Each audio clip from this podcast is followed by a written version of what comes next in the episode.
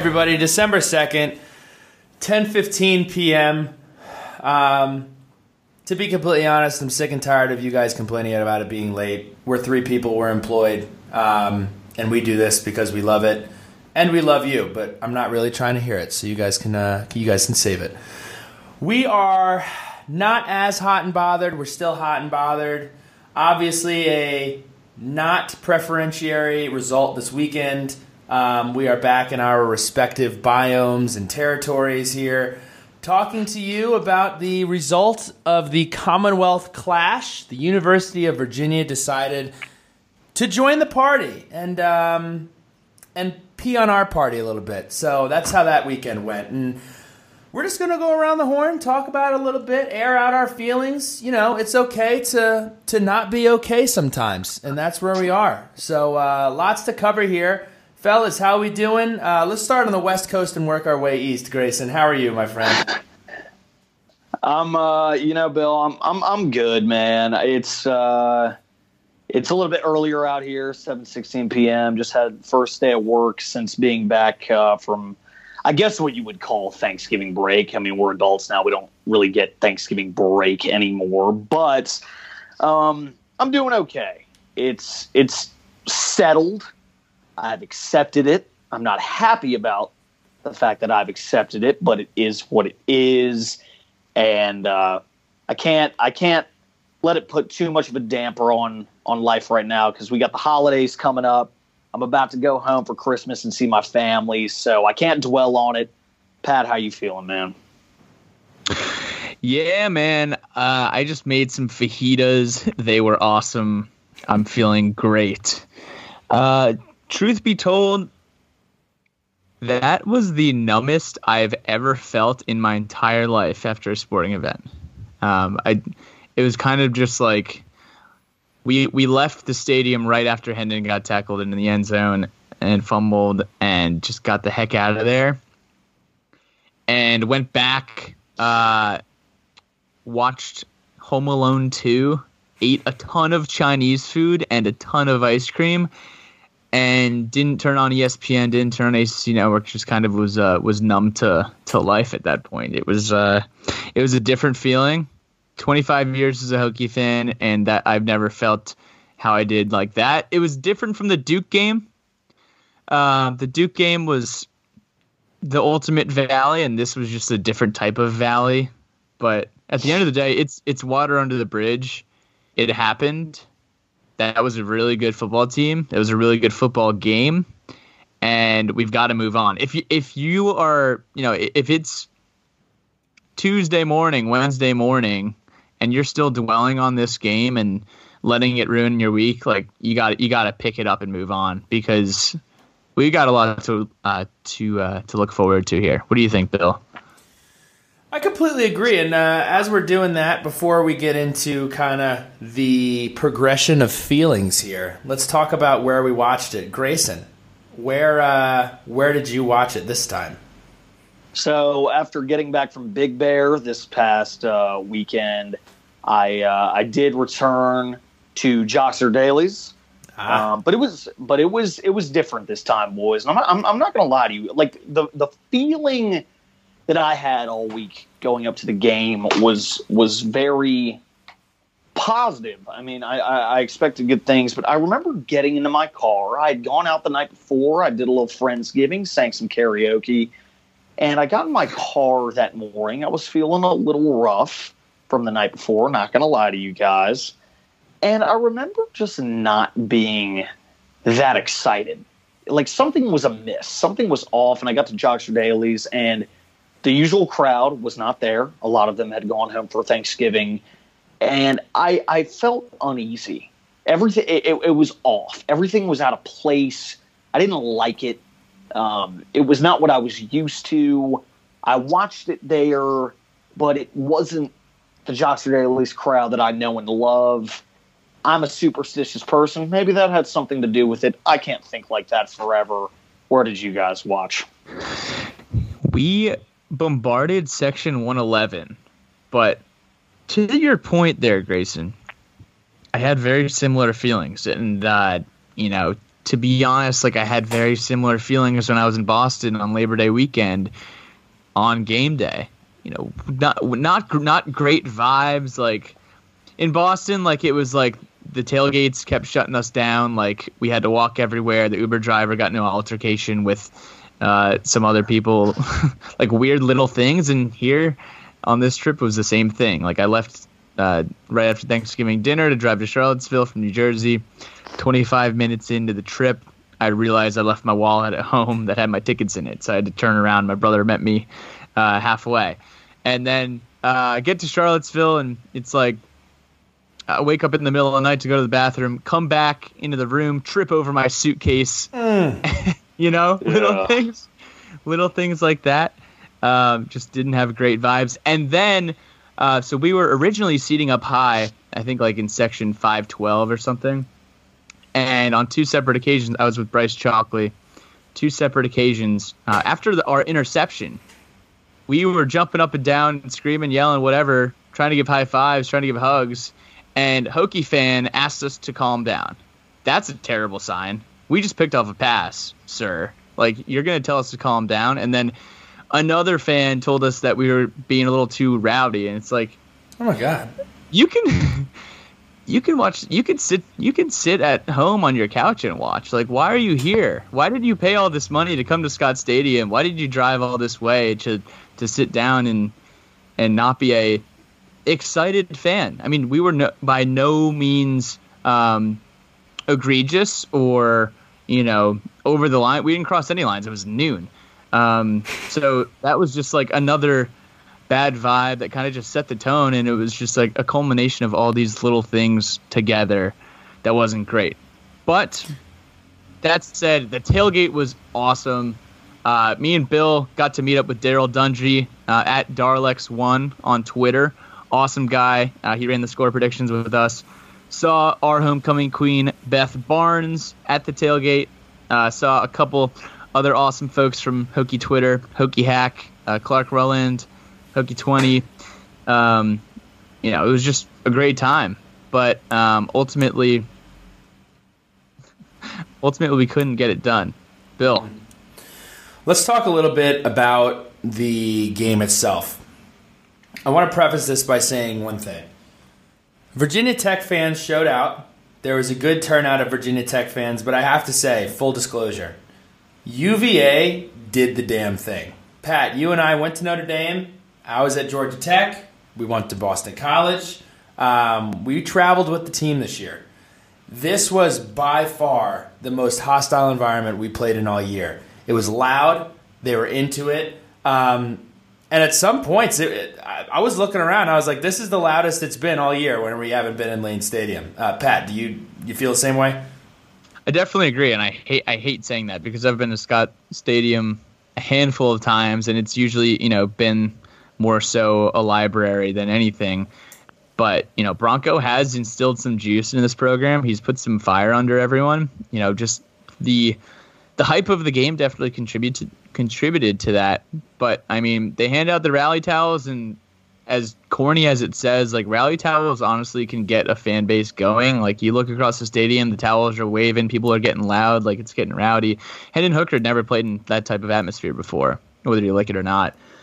And you know, there were a ton of Hokies there, but uh, you know, in the moments that UVA needed to be loud, I hate saying it, but they were loud. It was probably the the first time Scott Stadium has been actually loud uh, in over in well over a decade. As far as the game goes, come out first quarter was probably the most frustrating quarter I can remember us playing um, all season. To be completely honest, and uh, the game could have been very different. Uh, and you know, I hate hypotheticals, but that first drive where Perkins crushed us, the two times that he did it were actually both on third and ten plus, uh, with the long scrambles. Left the middle of the field open, had some blockers downfield, and just marched down the field. And and we just said that this was the most hostile environment we played all year. Grayson Perkins is the most dynamic player that we've played against all season um, on the, uh, on the offensive side of the ball, without a doubt. Um, what you see out of Bryce Perkins? You know, I, as much as it pains me to say it, that kid remembered that fumble he had last year. That boy was fired up. He he showed up to play and he did his thing. I gotta, you know, Virginia Tech fans need to relax. Bryce Perkins is a talented football player, and as much as I wanted to grind his teeth down into a powder with our defense, we didn't do it. We didn't do it. He was all over the field. He that that boy is lightning fast. He did exactly what I didn't want him to do. If it, it was, I don't know what was going on with our defense, but it's like if we were breaking up the passes, he was on the ground and he was he was moving, and if we were stopping him on the ground, the boy was completing passes. Who was historically not he's he's historically not a good passer, but for whatever reason, he was completing them all day. Um, those those runs on third and long made me grit my teeth. Oh man, guys, I hate to say it, I love Bud Foster, but it's unpoetically poetic that in his final game against UVA, his kryptonite, his entire career, has been the scrambling quarterback, and Bryce Perkins got the best of his defense. Straight up. Straight up. It sucks that it happened that way, but we couldn't stop him. We could not stop number three. But um, you know, it as as unfortunate as that is, I think there are some positives out of this game. But uh, continue. Let, let let's continue, guys. What else did you see, Pat? What did you see out of number three? So he was just super dynamic when he got out of the pocket. Something that we were kind of just yelling the entirety of the second quarter and the third, like early third. When we kept him in the pocket and he was trying to complete passes, he, he really couldn't throw it very well. And we're just like, we need to keep this game plan up. Uh, we need to keep applying pressure to him because there was a, a number of passes that he just wasn't completing. He was throwing it at the uh, receiver's feet or overthrowing it. So we, we definitely saw his best and his worst in this game, honestly. 7.2 yards per carry, which is the most they had all year, an astronomical number. Um, and then 311 yards in the air. And um, what it came down to is it's not even that he was killing us the way that Ian Book killed us um, in the Notre Dame game down the stretch, where he was threading the needle, finding ways to get his receivers uh, the ball in tight windows. It was guys were just wide open down the field. Uh, coverage breakdowns, Perkins finding ways to extend the play, um, and just not finding a way to get him to the ground. Um, again, the most dynamic player, in my opinion, that we have played all year. So, um, a great performance by him, without a doubt. Um, comes down to the end of the game. Uh, third quarter, we come out on fire. We're scoring points. When we took the lead after the big play Trey touchdown uh, catch that was underthrown, great job by him coming back to the ball. I really felt like we were. That was it. I felt like we're stepping on their necks. They're gonna quit. I've seen this movie before, and uh, again, credit to them. They did not quit. They fought back uh, and ended up winning the game uh, by multiple scores. It was uh, it was tough. Gotta say, this is the first time I think in uh, in Hendon Hooker's young and, and really promising career that I wouldn't say he looked shook because he made big plays the entire game, but you could tell he was feeling the crowd, he was feeling the moment, and our young offensive line for the first time all season really showed their age. Uh, UVA was doing an excellent job showing blitz to one side and bringing it on the other, um, and just doing a really good job disguising and making us confused, um, especially on that last drive. Um, so that was something Bill, that was. I'm I'm with you. You know, I when Tre Turner caught that beautiful long touchdown pass, that deep shot that we never ever take, I thought, man, we got him. It's Like, over. We got him. I, I, in the words of my, my old man, he, he said this to me after the game. He was like, "We score there, and if defense does their job after that drive, UVA would have folded like a cheap tent." But unfortunately, for whatever reason, we let them st- stick around. Um, the third quarter the defense played very well, but it's like as soon as we kind of went late third into the fourth, we just uh, there were holes all over the field. Our coverage was not that great. I didn't love that we didn't utilize Tizzy as much to spy on Perkins. I really thought that's the route that Foster was going to take in this game. He didn't do that as much, um, which kind of left me scratching my head. But we had every opportunity. We had the momentum. You know, granted, everybody can sit here and say all day that the refs screwed us with that catch. But guess what, man? I think the refs called a fair game. I really do.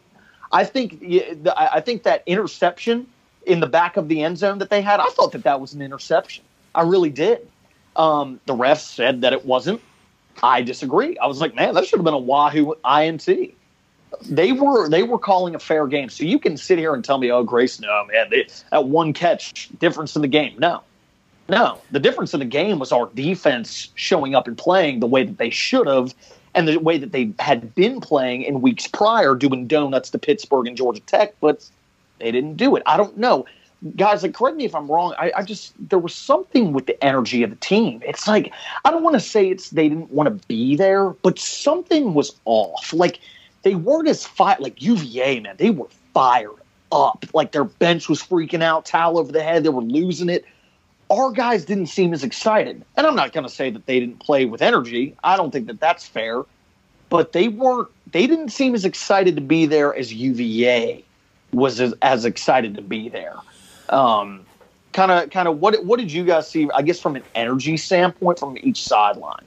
I'm to say uh, before moving on from things that made a huge difference, Pat, you and I in our uh, in our preview said that the uh, turnover battle was going to be a huge indicator.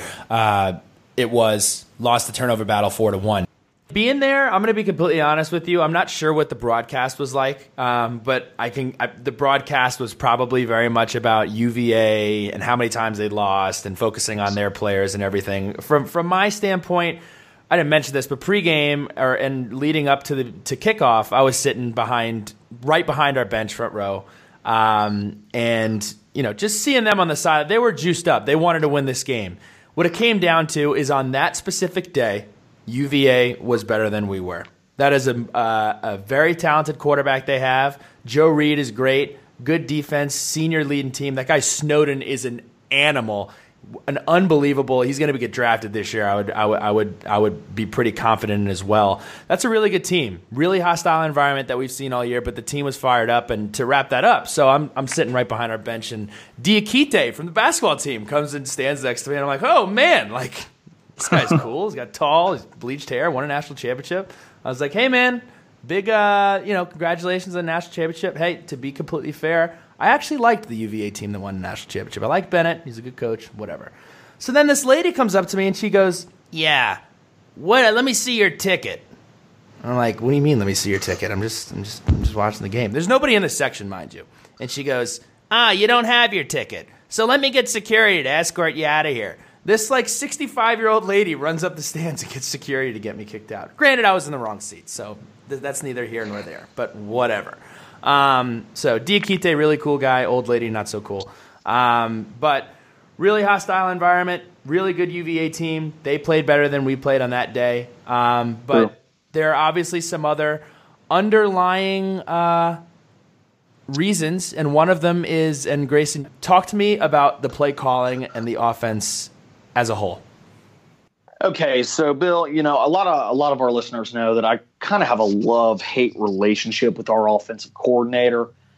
Um, I just th- this is my observation. We we pl- at least on offense, we played scared. We played not to win. We we we played chicken.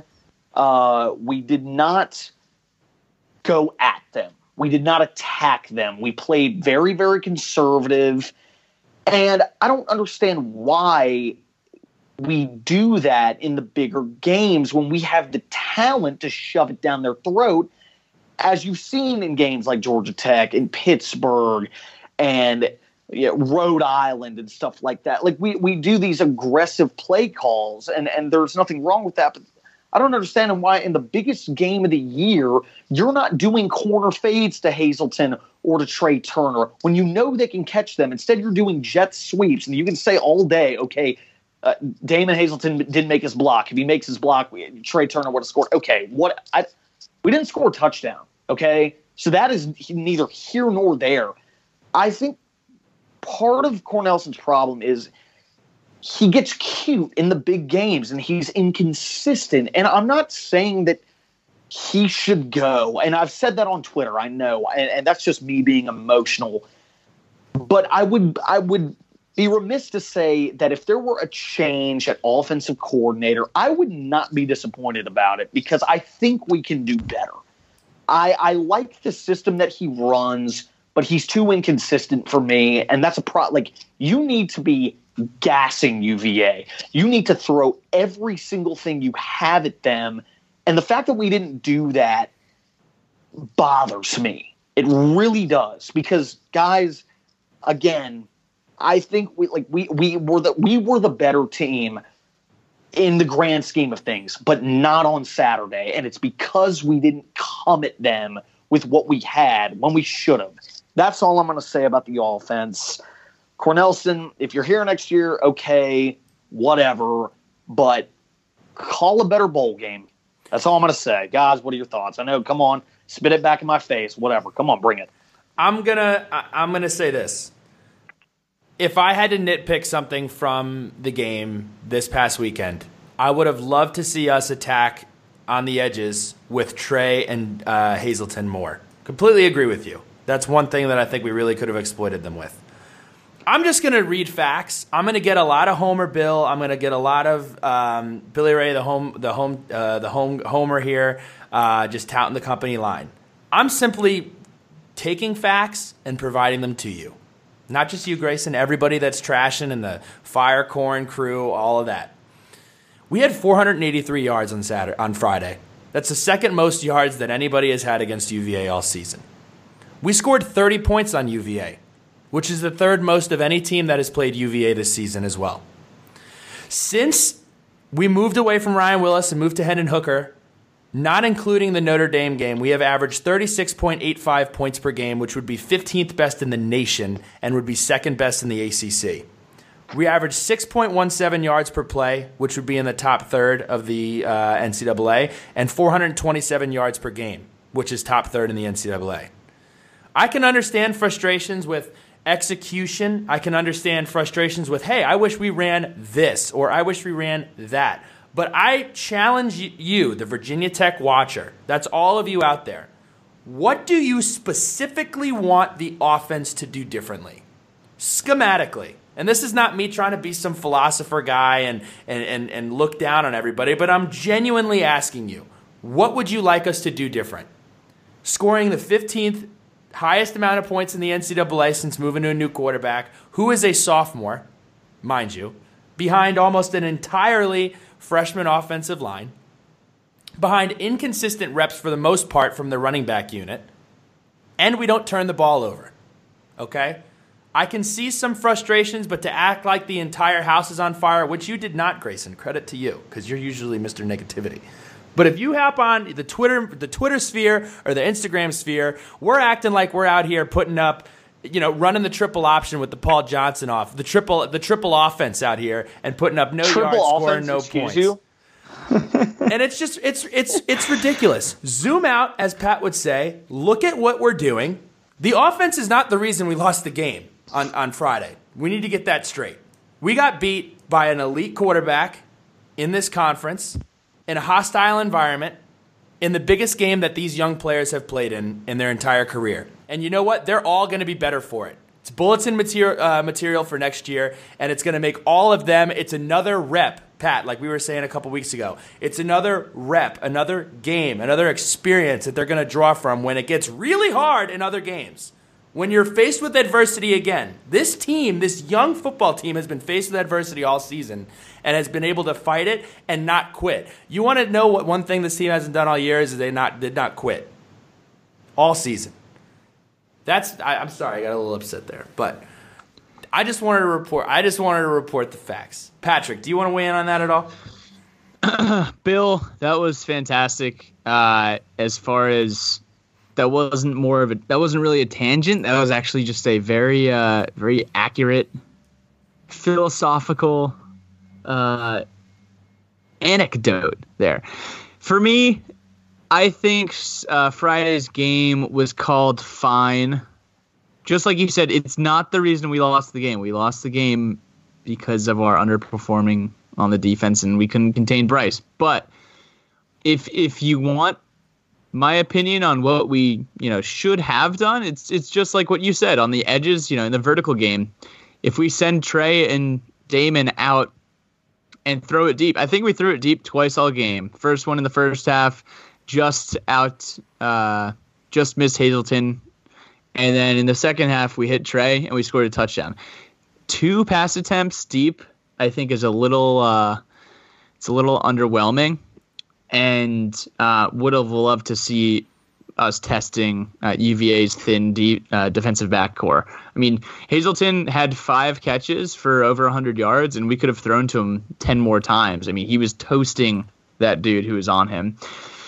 And then, uh, additionally, and then this could go either way, but uh, not utilizing our tight ends where we really could have benefited from James Mitchell and Dalton Keene. Um, you know, they, they, they could have been weapons. MIA. Yeah, I they could have been. I, I, mean, they weren't MIA. They were, you know, they were blocking on the edge. Like yes. you never see Dalton Keene not doing his job. Um, never.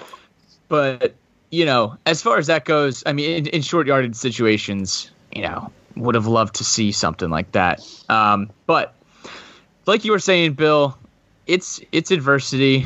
Adversity sharpens a team. I want to give a big shout out to Brian Heffernan, BHEF on Twitter.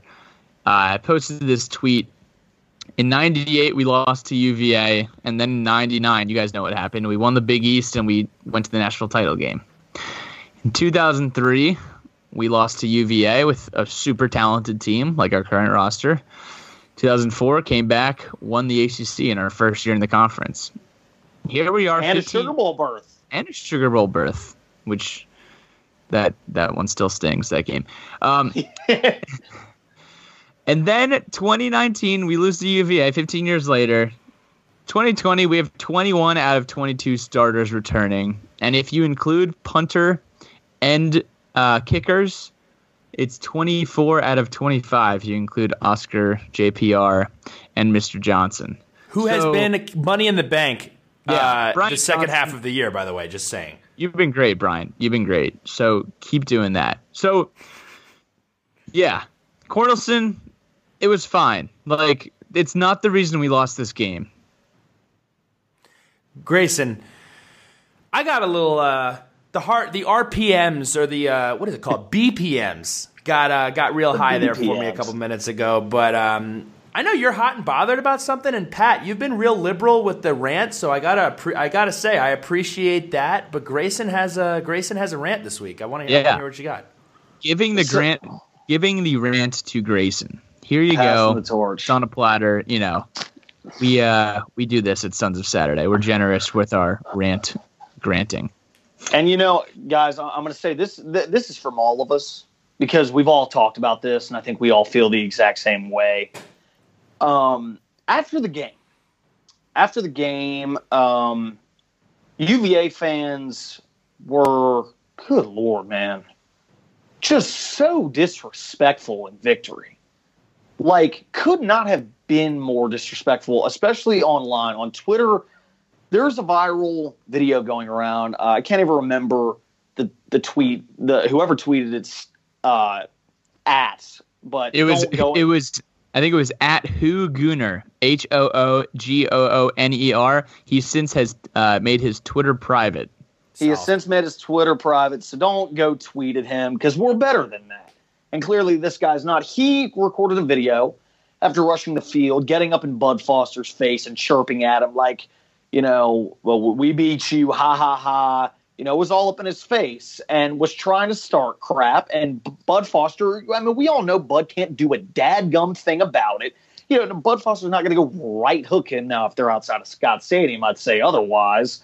But how classless do you have to be to run up to Bud Foster, who's had this illustrious career, and get up in his face, like, what do you think you're doing?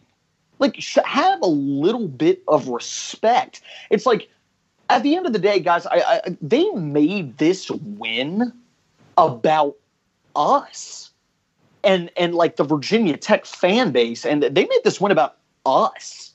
When this win, this marquee win for their program, should have been hundred percent about them.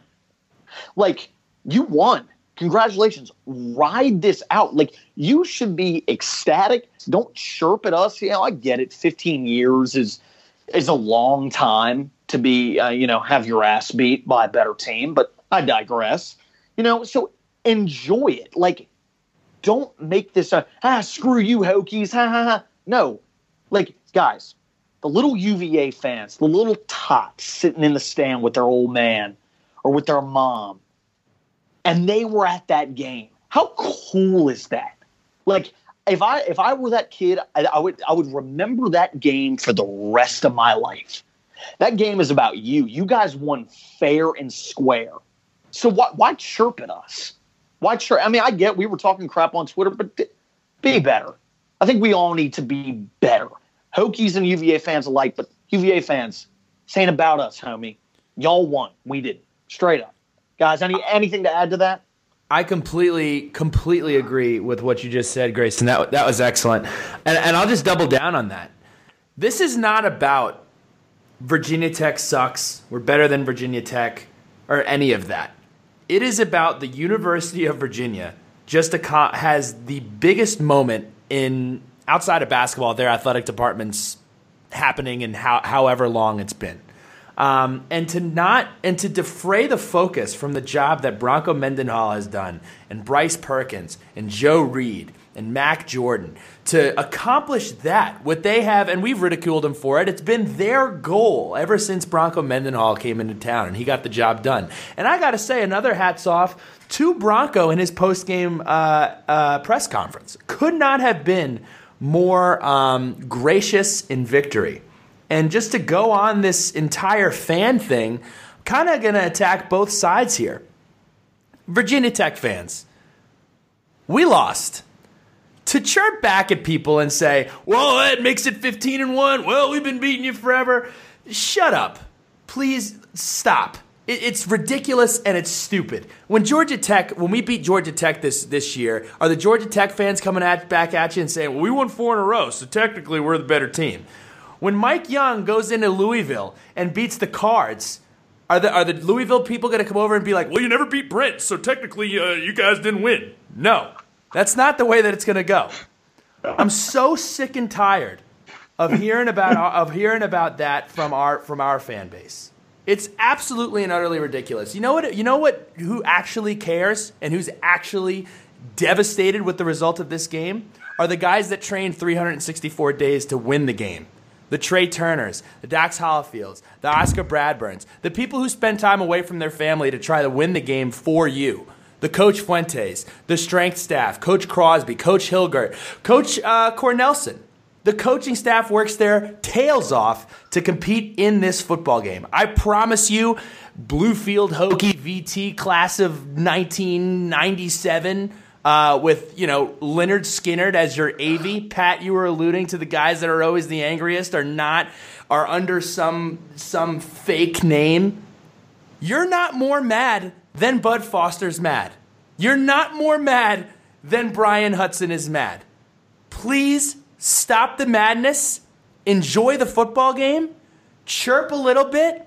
It's a game that you did not train for. You packed up your truck, you threw some ice in your Yeti, and you threw some Michelob Ultras in the damn cooler. Calm down. Relax. Pat, go ahead. I love this segment here. You guys are really stealing the rants and I'm just enjoying. I'm I'm I'm I'm sitting there on the side of the uh the end line like Mike Young, munching on my popcorn listen you guys rant about this. No, I, I completely agree. Both sides need to understand that you're either going to win or you're going to lose, and you should do both with class. There is winning with class and there's winning without class. We saw UVA on full display from, at least on Twitter, winning without class.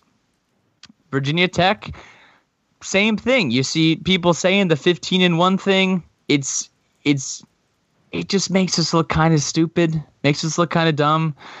And I'm not hating on people who don't have their names or pictures on Twitter, you know. I just think it's there's so much nonsense going between Virginia fans and Virginia Tech fans back and forth on Twitter. So much trash talk, blah, blah, blah.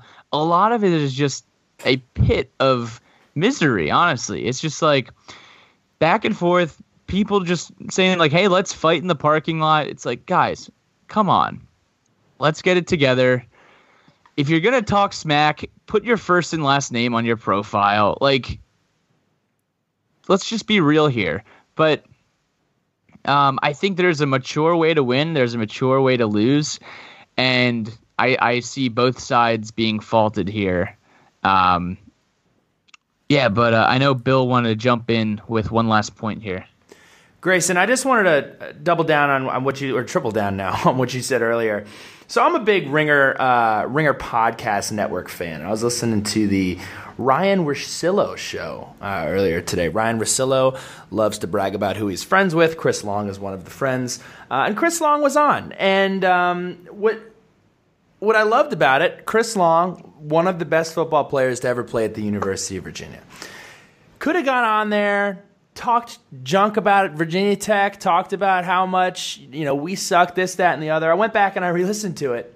He said Virginia Tech one time in a seven minute ramble of how happy he was for the university, for the athletic director, for Bryce Perkins, for what this means to the town of Charlottesville, what this means to alumni watching the game. He said we, us, and them a lot more than he said they, them, and Virginia Tech. That's how it should be. It's not about us. And that just absolutely drives me nuts. Um, so I guess that. Uh, that ties the bow on that. And walking out of the stadium, obviously, I sat in the stands for a good 20 minutes uh, after the game. Pat, you hit me with the uh, with the double back tap and said, "I'm getting the hell out of here," and I was like. I can't blame you, but um, I kind of just sat there and took it all in. And, and the two things that really stuck with me from that are uh, poor job by the Virginia security from allowing Virginia Tech to get off the field. I understand it's you know impossible to control 40, 50, 60,000 people. Um, but I mean that's a really da- that is a seriously dangerous situation. You get somebody that's drank too much, you get somebody that's just an idiot, and you know we always say get somebody that didn't even go to the school. Um, you know, acting a fool and running on the field. I mean, it, it, it's an actually dangerous situation. Um, so that's something to keep in mind um, when we're in situations like that. Like, just be smart. It's a game. These are kids. They're 19 to 21, 22 years old. Act accordingly. Um, and then leaving, um, I didn't have a bad experience with one single fan leaving. Granted, I'm larger than your average uh, University of Virginia student. Uh, and I was trying to get back to the Pica house where Chris Monaco's uh, uh, car mobile was.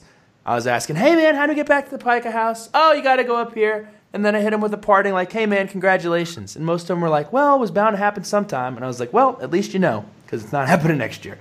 Um, moving on. Um, Pat, we talked about this on the last podcast. The Fire Fuente band, the Mariachi band, traveling around and, and, and playing in Grayson's open window, and he's trying to get some sleep. Can, can you talk to me about the, uh, the Fire Fuente crew, please? So the Fire Fuente crew, like, I get it, guys. You really just want success so badly. We were one quarter away from, you know, playing Clemson here on Saturday and probably giving them a good run for their money. Had you know, had we righted the ship and beat UVA, would you still be tripping for the Fire Fuente? You know, that's what I'm curious about. If we zoom out here and talk about after Duke. I mean, like just the job that he's done. He he held accountability. He, like that was one of the things I was most critical about him prior to the season. Even then, him not really holding himself accountable, not getting in front of the podium and putting himself in front of the bus, taking the blame. He did that after the Duke game. He completely righted this ship. We reeled off some awesome wins, and the growth and development from this entire team was alarming. The fact that we lose to UVA, oh, since Fuente lost to UVA, we have to fire him. Like Frank Beamer lost to UVA a couple times. Like Fuente beat UVA his first three times. All right, he loses his fourth time. That doesn't mean he's not going to rip off, you know, five or six more in a row against against the Wahoos. I think I think Fuente is really taken control of this team. I think the guys absolutely love him. Every player that I've had to interact with, um, you know, has only sung his praises, and the argument against him is just kind of getting super stale at this point. Okay, we went eight and four. Like, would nine and three or ten and two like really like righted your argument one way or another? Um, I just I just don't think there's that much of an argument at this point. Like he he coached a great season the ball did not bounce our way every single week, but if you if assuming he coaches a good bowl game and we win and take that momentum into 2020, I am super fired up, and I'm sure there are thousands of Hokies uh, all over that are equally as fired up. And the Fire Fuente train isn't going to have many uh, many smoking coals that are making it move. Bottom line is this. Bottom line is this. We beat UVA. Nobody's calling for Fuente's head, except maybe our boy Dom V. Maybe Dom V. I would say v. if somebody is in the, I admire his commitment, win or loss. He has been in that camp. Although I, I vehemently disagree with it. He is, uh, he has had the same, uh, what is the word that I'm looking for? He has beat the same. He has had the same stance season long. So um, hats off to your um, consistency. Uh, don't necessarily agree with it, but hey, we're just guys over here with opinions. That's what we do. That's right. Shout out Don V, though, man. Shout out Don friend, V. Oh, man. Keep the, the read offs coming, Don V. Yeah. We love the read offs. We, we love read offs, man. Have me crying. If you go, go, if you haven't, go check out his podcast, Don V Fridays. It's also on Spotify, man. We uh big fan of his over here. So, um, but guys, getting off uh, getting off the Fire Fuente train. By the way, it's completely moronic. Like, just come on. Like, I just I'll, like I said, we beat UVA. You sing a different tune. I promise. Um, so, with that being said, where do we go from here, boys? Bowl game. We're going bowling. We know that. But uh, where where would you guys like to see us end up? I think we have an idea um, but like I, I, I, wait, hold on, let me restart this. I'm reading this. God, you're doing a good job. That's a that's a good, okay. So, uh, it's a good intro. Okay, okay. Now that we're off the Fire Fuente train, boys, it's kind of okay. We're bowl eligible. We've been bowl eligible, eight wins. Uh, where would you guys like to see us go bowling? We have we have kind of a general idea of where we might end up, either the Belk Bowl, the the Music City Bowl, the Citrus Bowl, maybe. Um, there, that's been predicted by a couple of outlets. Where would you guys like to see us uh, wind up to go bowling? I'm going to say this first and foremost, and again, sorry, I'm a little. I, I, God, I got to take my my uh, my heart medicine or something. Something like I'm getting hot and bothered about a lot of stuff here. Why are we afraid of a good competition in our bowl game? I'm I'm reading tweets here. We're, look, we're, I don't think we're going to the Citrus Bowl. Full disclosure, um, that's going to be somebody else. We're not going to get that bid. The people saying that they don't want to play high level teams like an Alabama, like an Oklahoma, how are we supposed to get better? If we go to a, if we go to the freaking uh, the Cherry Tart Bundy Bowl and we play whoever from whatever conference and you win, and it's like, well, we get to send so and so off on a high note. No, that is not what I want. What I want is I want these kids to again compete in meaningful snaps, be in uncomfortable situations, and see what the hell happens. Look up at the scoreboard at the end of the game and see what the score says. if we get a chance to play Alabama, I want a chance to play against the best of the best. Because you know what? I want to be the best of the best one day. We get a chance to play against Oklahoma, one of the best deep, uh, offenses in the country. I don't want to hear, oh, they might score too many points and make Bud really sad. No, you know what's going to make Bud really excited is an opportunity to, you know, have his defense play their nuts off against one of the best teams in the country. That's going to get Bud excited. So please stop with the mantra. If you are one of those people that wants to go to a bowl game, and play against Scotty Loeffler and the Bowling Green, whatever mascots they are, then I don't want to talk to you. And I don't want you listening to the Sons of Saturday. The Sons of Saturday have big plans. The Sons of Saturday don't care about beating non P5 teams. Mind you, the AAC does have some pretty good teams in there. Memphis is the real deal. SMU is the real deal. Navy's the real deal. I'd love to play those teams too. But if you're trying to play six and six teams, I don't want to talk to you. I want to challenge. I want to get better. I want to improve. Dax Hollifield is not saying, "Oh, I hope that we get to play uh, Marshall in a bowl game." No, he wants to get after it. Give him a chance to get after it. He's a peacock. You got to let him fly. Pat, take it away. uh, you oh Lord, wild. Bill, Bill is on one tonight, and I absolutely love it. Yeah, give me Bama, give me Georgia. Like, come on, I don't want to play Bowling Green State or uh, North Texas. Like, oh man, shout out I completely agree. Like, guys, DeAndre, guys, shout out DeAndre. I uh, shout out DeAndre Planson. Um, you know, allow me to play devil's advocate to an extent before oh, I get kicked out of this podcast. Oh God! Um, before I before y'all close the door on me, dude. Okay, But, uh, like I don't know if I want the smoke with Bama right now. They do just roll over and fall asleep when they're not playing for a national championship. Now, granted, they could be a very pissed off Bama team and come out and just want to annihilate whoever they're playing. You know, after that UVA loss, I know this isn't what y'all want to hear, but for record's sake, if we could get a team, maybe like a Tennessee or Kentucky, face them in the Belk Bowl. I'd love you know, Tennessee. Ma- ma- ma- yeah. yeah, like yeah, play Tennessee, play an SEC team that's you know on the same level, or if not just a little bit better than we are, and beat them. I think that's as meaningful right now for the direction that we're headed in. Maybe that's out to lunch, and I'm out of my mind. I'm thinking in terms of I want to say we're nine and four this season after the UVA loss I want to get nine wins. I want to get nine wins, and especially my old man and I la- watched the Military Bowl in Las Vegas last year on my way out to Los Angeles. We lost. It sucked. I want to win our bowl. I want to win our bowl game. And you can call me call me whatever you want.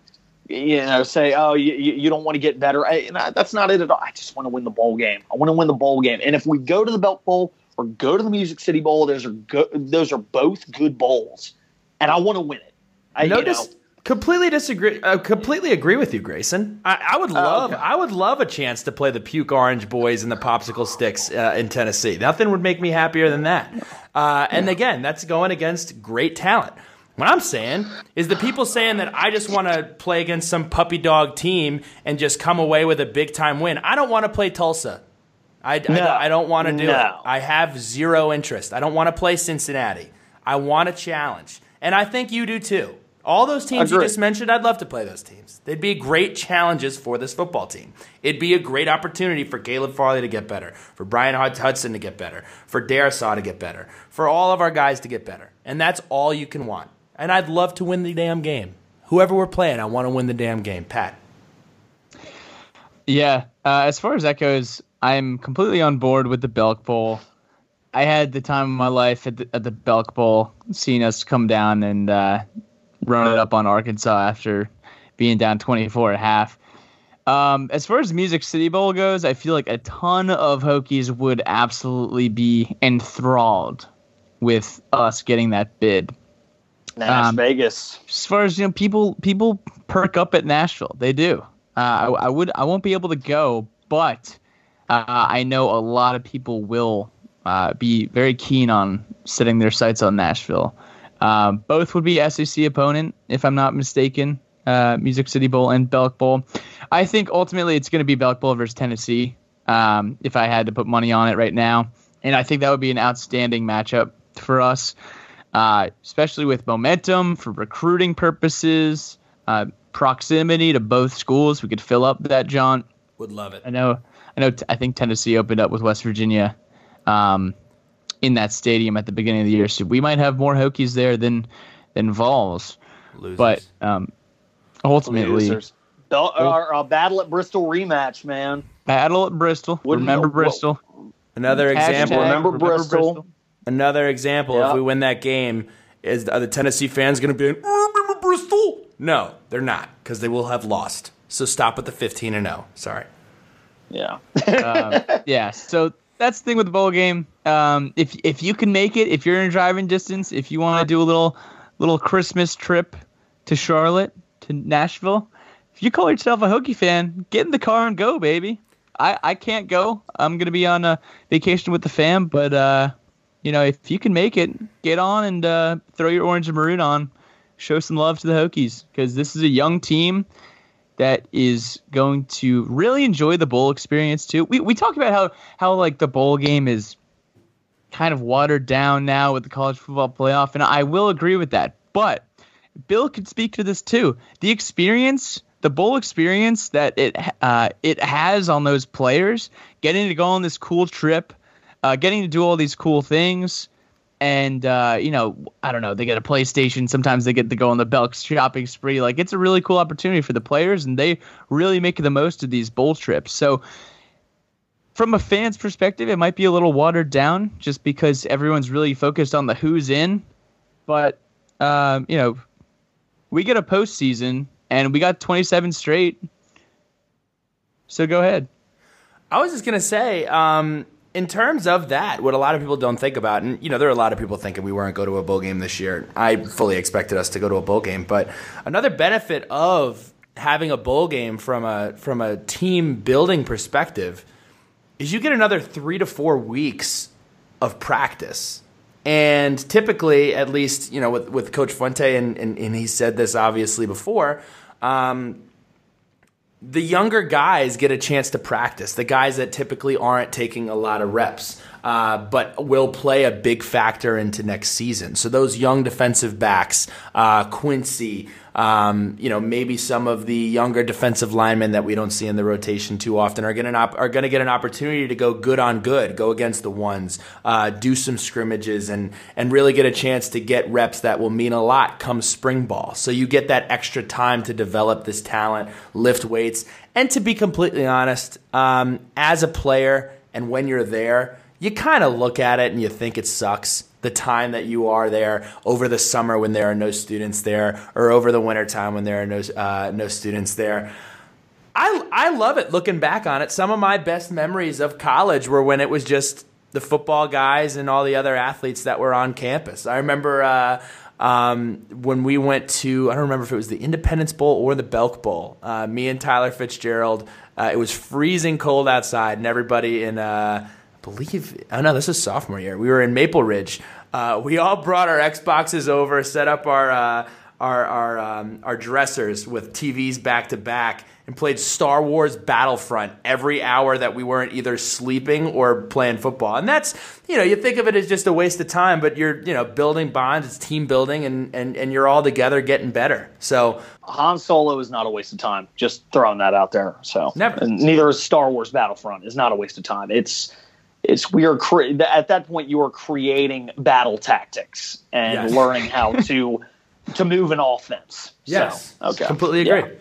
We're gonna move from Han Solo into the letters from the lunch pail here, but we gotta let you know that these letters are brought to you from one of our favorite places, where good friends, excuse me, where good friends go, Sharky's Wing and Rib Joint on Main Street. i You was there Shark- on saturday Bill was there. Bill has been to Sharky's like every weekend of the fall, uh, even when we're not even playing in Blacksburg. It's crazy, but you know the best wings, the best sandwiches, got some awesome drinks as well. Great happy hour. Uh, but you know you got to go for the trivia on Tuesday. You got to go for the bingo on Wednesday, little wing buffet Sunday night for football. I mean, the place has got it all. Stop by. A great place. We give away gift cards only when we win. Only when we win. No gift cards when we lose. But uh, shout out to Sharky's. So, anywho, first letter from the lunch pail. We got a couple here for you. Have to address the elephant in the room, or the elephant that might enter the room soon. The defensive coordinator opening. So, Wacky Wico asks Torrian Gray, Chris Partridge, Barry Odom, anyone else? Who do you think might be our potential defensive coordinator? Bill, I'm going to let you take this one. I have been firmly in the I want Chris Partridge as the defensive coordinator. I am biased. Uh, for being honest, Barry Odom makes a whole lot of sense with his Memphis ties. Um, I'm going to just say this I trust Mr. Babcock with my life. He has not made a bad hire. I completely trust him to handle this process um, the correct way and get the correct guy in there. Um, I see a bunch of you idiots on Twitter talking about how he may not have uh, your respect or your trust or whatever. Whit Babcock is one of the best in the country, and he's going to do a great job. He's going to bring somebody in that does an unbelievable job, and I'm fired up to see who it is. I hope we do it sooner rather than later with the early signing period coming up in 16 days. But again, in Babcock, I trust. I, uh, you guys know how I feel about this. Um, I'll put it this way: if we could get him, I would love it to be T. Gray. I'd love it to be number fourteen. Um, guys, I got to be completely honest with you. I don't think it's going to happen. Um, as unfortunate as that is, I don't want to, you know, uh, put a hex on it or anything, but I, I, I don't think it's going to happen. Uh, I think Coach Gray likes where he is right now uh, at Florida. Now, I could be wrong. We could throw him a large chunk of paper and say, hey, man, it's time to come home. A lot of we ran a poll earlier today on Instagram on who would you like to see. I would say a resounding 95% of those responses were Coach Torrian Gray. Um, so we'll have to see. Barry Odom makes a lot of sense. He was Coach Fuente's DC at Memphis for a little while before he took the Missouri job. Now, granted, Memphis is looking for a new head coach. So will they go for him? I don't know. Um, my, my, I would love to see us get Gray. Outside of that, I'm open to different options. So, the, Texas just fired their defensive coordinator. Uh, no thanks. Don't want whoever that is. Um, I don't if- want if Chris Tex- Ash either. Chris Uh, yeah. Ash is a career loser. I don't want him. Yeah. So, Pat, Pat, who who who would you like to see, if anything, like kind of kind of weigh in on this one? So the easy choice is just like what you said, Torrian Gray. Um, the fan base is all about it. The alumni are all about it. The folks who are in the program who went to Tech are all about it. I'm sure Bud Foster would be all about it. I don't know if we could pay him what he wants. I know he makes a chunk of change at Florida. I don't know if we can match what he wants. I don't know if we could give him some incentives or not. Maybe give give him a nice Blacksburg Country Club membership. I would love to have Torrian Gray as our coach, um, but that you know it remains to be seen. I think you know to piggyback Bill, I trust Whit with all my heart. I know he's going to make the right decision. I know he's been interviewing some studs for the position. I know we're going to make it work one way or another. if we look at our Instagram poll that we posted earlier, I'm I'm getting all Torrian Gray, and then uh, someone says Frank Beamer. Uh, Bill, three three people said Bill Belichick. Um, we have one we have one Nick Saban, and then three people said Pat Finn. I am not qualified for this position, um, so I will not be coaching uh, defensive coordinator. But um, yeah, the Frank Beamer, Bill Belichick, Nick Saban, Jim Harbaugh, Brent Venables. Would you hire me, Pat? Here's a lone. Here's a lone Barry Odom. I'd hired Billy Ray. Um, so yeah, I, Guys, can I can can I interject really quickly? Uh, currently, Coach Gray makes four hundred and fifty thousand dollars a year as Florida's cornerbacks coach. It's a lot of money. We that's a lot of money for that for that position. I hate to cut you off, Pat, but I think that needed to be said. So it's got to be more than that, uh, probably by substantial substantial margin. If I were Coach Babcock, I'd start the bidding at seven hundred and fifty thousand uh, dollars. Bud, Coach Bud makes nine fifty. I think that's completely reasonable, uh, especially given how much the fan base wants it to happen. Uh, to throw Coach Gray, who has proven himself more than enough to be a D1 defensive coordinator, at least $750,000 a year to do the job. Double And because- interject, Pat. Uh, Okay. I also want to say on top of that, uh, and you'll agree with me on this. J Ham needs to stay on the staff. He is a Agreed. superstar. Um, I am a huge Coach Hamilton fan. He came in. He was uh, PBRM, post BRM, um, but a huge fan. Every time I talk to him, he just you can tell he gets it, and um, I think keeping him on staff is is crucial. And I know we're beating this question to death, so I apologize. Yeah, keep J Ham, keep uh, Pierson Prioleau. Got to keep those uh, folks who played for Bud on this staff. Got to keep the lunch pail mentality there. Next, potential ACC head coaching changes. Do you think Steve Addazio keeps his job? Eh, Steve got canned. Uh, Dave Doeren or Manny Diaz? Any other changes that we could foresee this offseason? What do we think about Dave Doeren? Um, on this list of fellas, I gotta say, I actually really like Steve Addazio. Uh, he recruited me to Boston College. I'm a big fan of his. Um, I think when you look at all of these jobs, what people kind of don't look at is you have to look at them and say, what is the ceiling at this place? So I look at I look at Boston College, and I think it's very similar to the situation that Ole Miss is in. Ole Miss is a job you're aiming for eight wins is a, is a is a success, and then you're aiming to knock off Texas A&M, Alabama, or LSU. You're trying to slay one of those three dragons.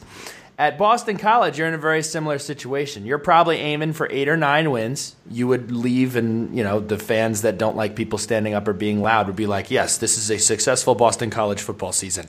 Um, I think that's what you're aiming for, and then you want to slay one of the Clemson's and one of the uh, probably want to slay Clemson, Virginia Tech, or Florida State. Get one of those three.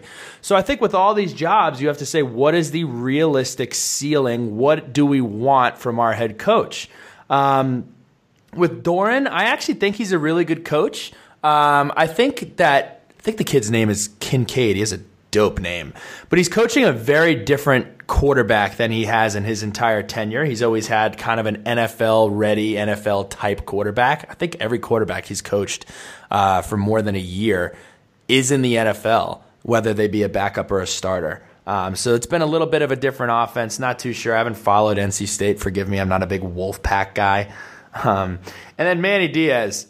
I hope they keep him around because God, he sucks. So I hope I hope he stays in town. Yeah, Manny, you can't let Manny go after one year. But that Miami team just has so much talent. If he does it again next year, I Gotta think go. they got him. Let him go. But um, all right, we'll move on to the next one here. Um, which comes first, a 10-win season in Blacksburg or the entire season in Lane Stadium sold out? You think it'll be the same thing?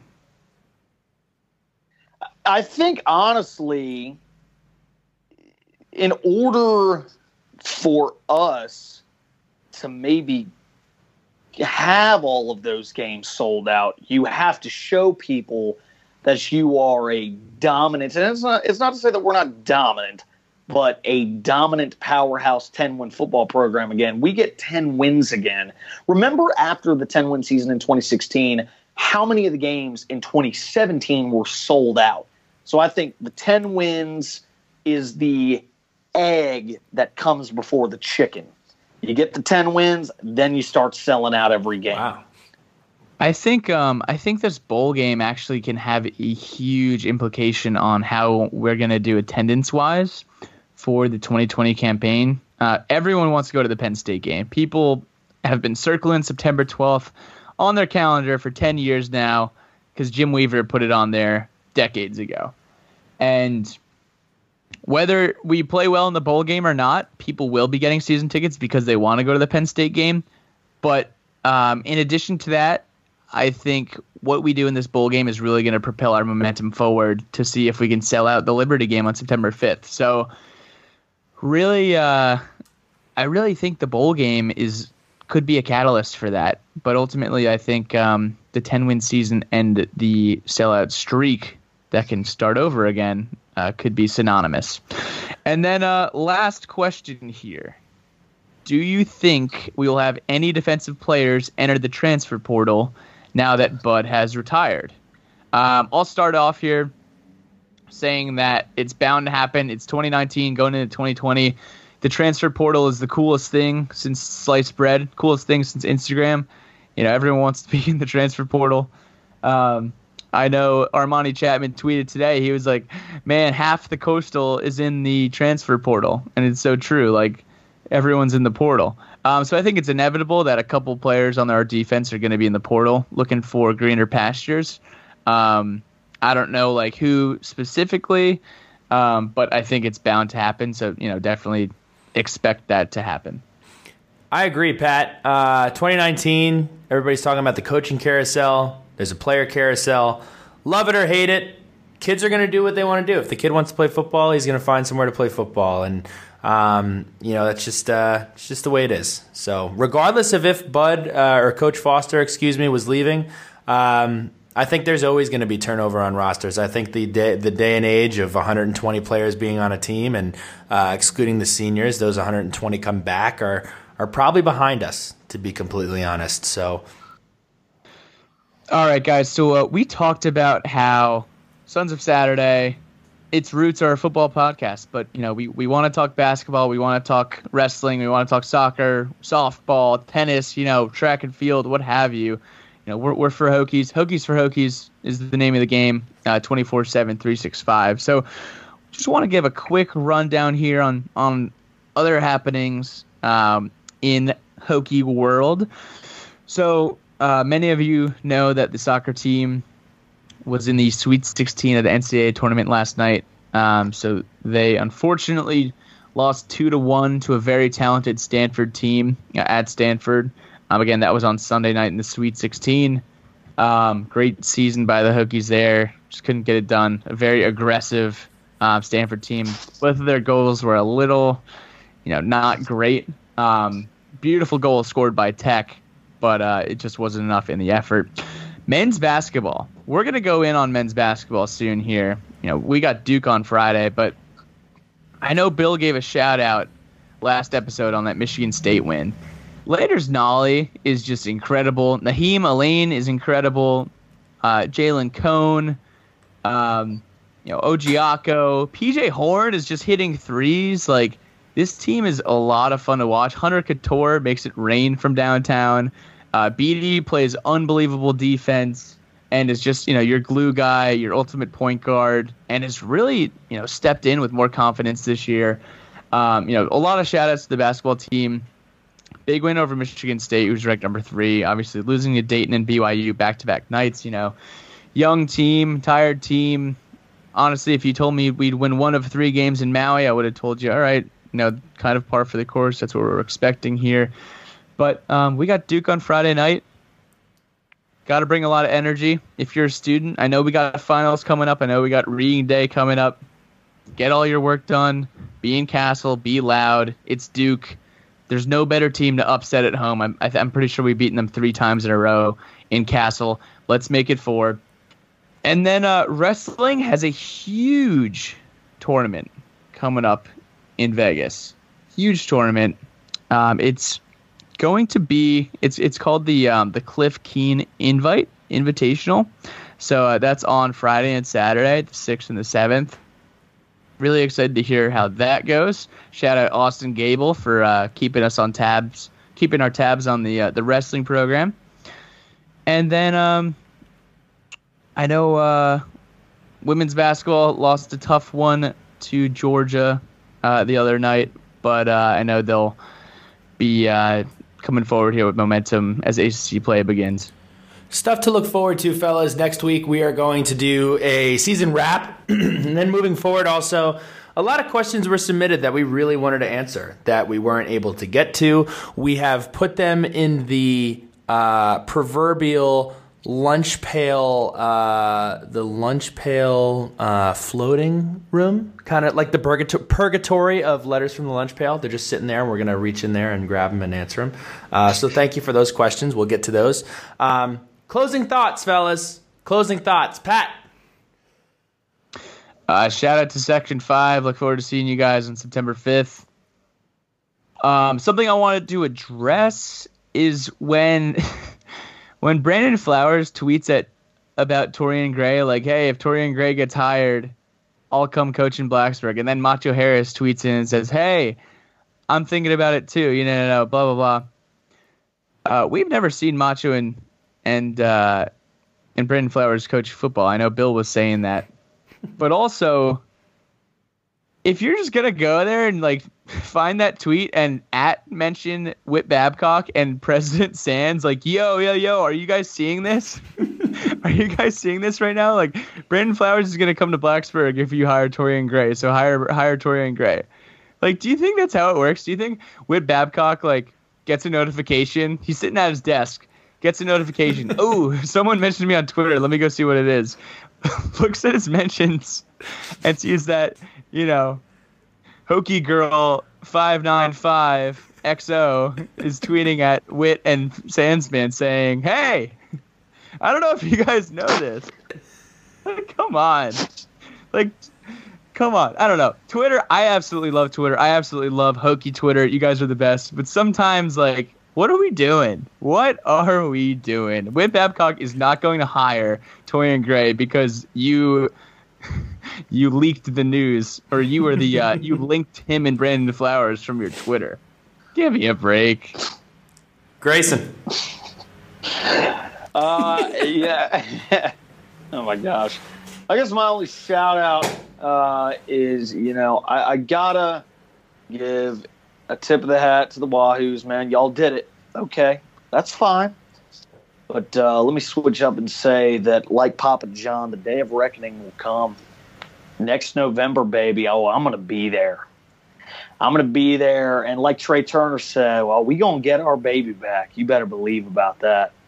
If all 21 out of 22 starters comes back, well, who's, I, I think I think you're in. I think you're in for it, man and I know that's a year away, but we uh, we don't forget, and we sure as hell don't forgive, especially when it comes to that piece of hardware that you guys are probably putting White Claw and mimosas into right now, and my blood's boiling. I need to calm down. Anyway, uh, also shout out to uh, Barstool UVA. How about you put your name on Twitter so we can talk about how you stole my trailer idea?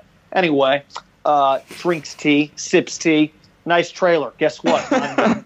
guess what? Mine was better, punk. Love it.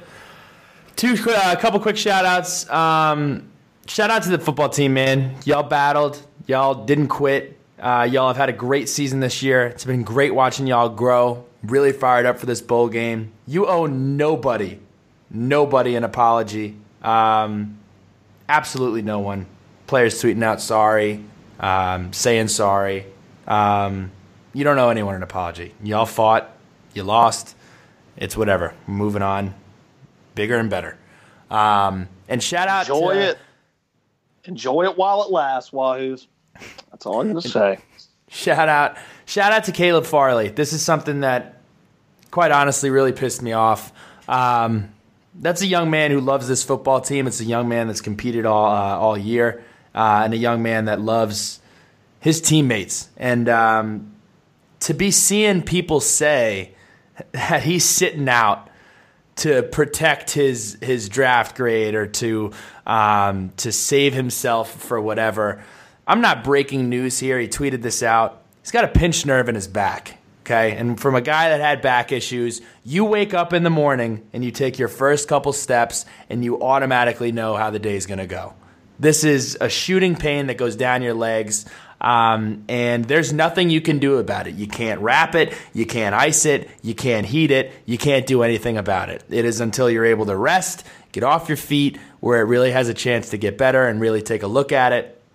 And at the end of the day, it probably would have been a disservice for him to play um, at 70, 60, I don't know how bad it was, percent um, with that kind of injury. And probably was best to get somebody out there that can move at full speed. Obviously, Caleb, we missed you a ton.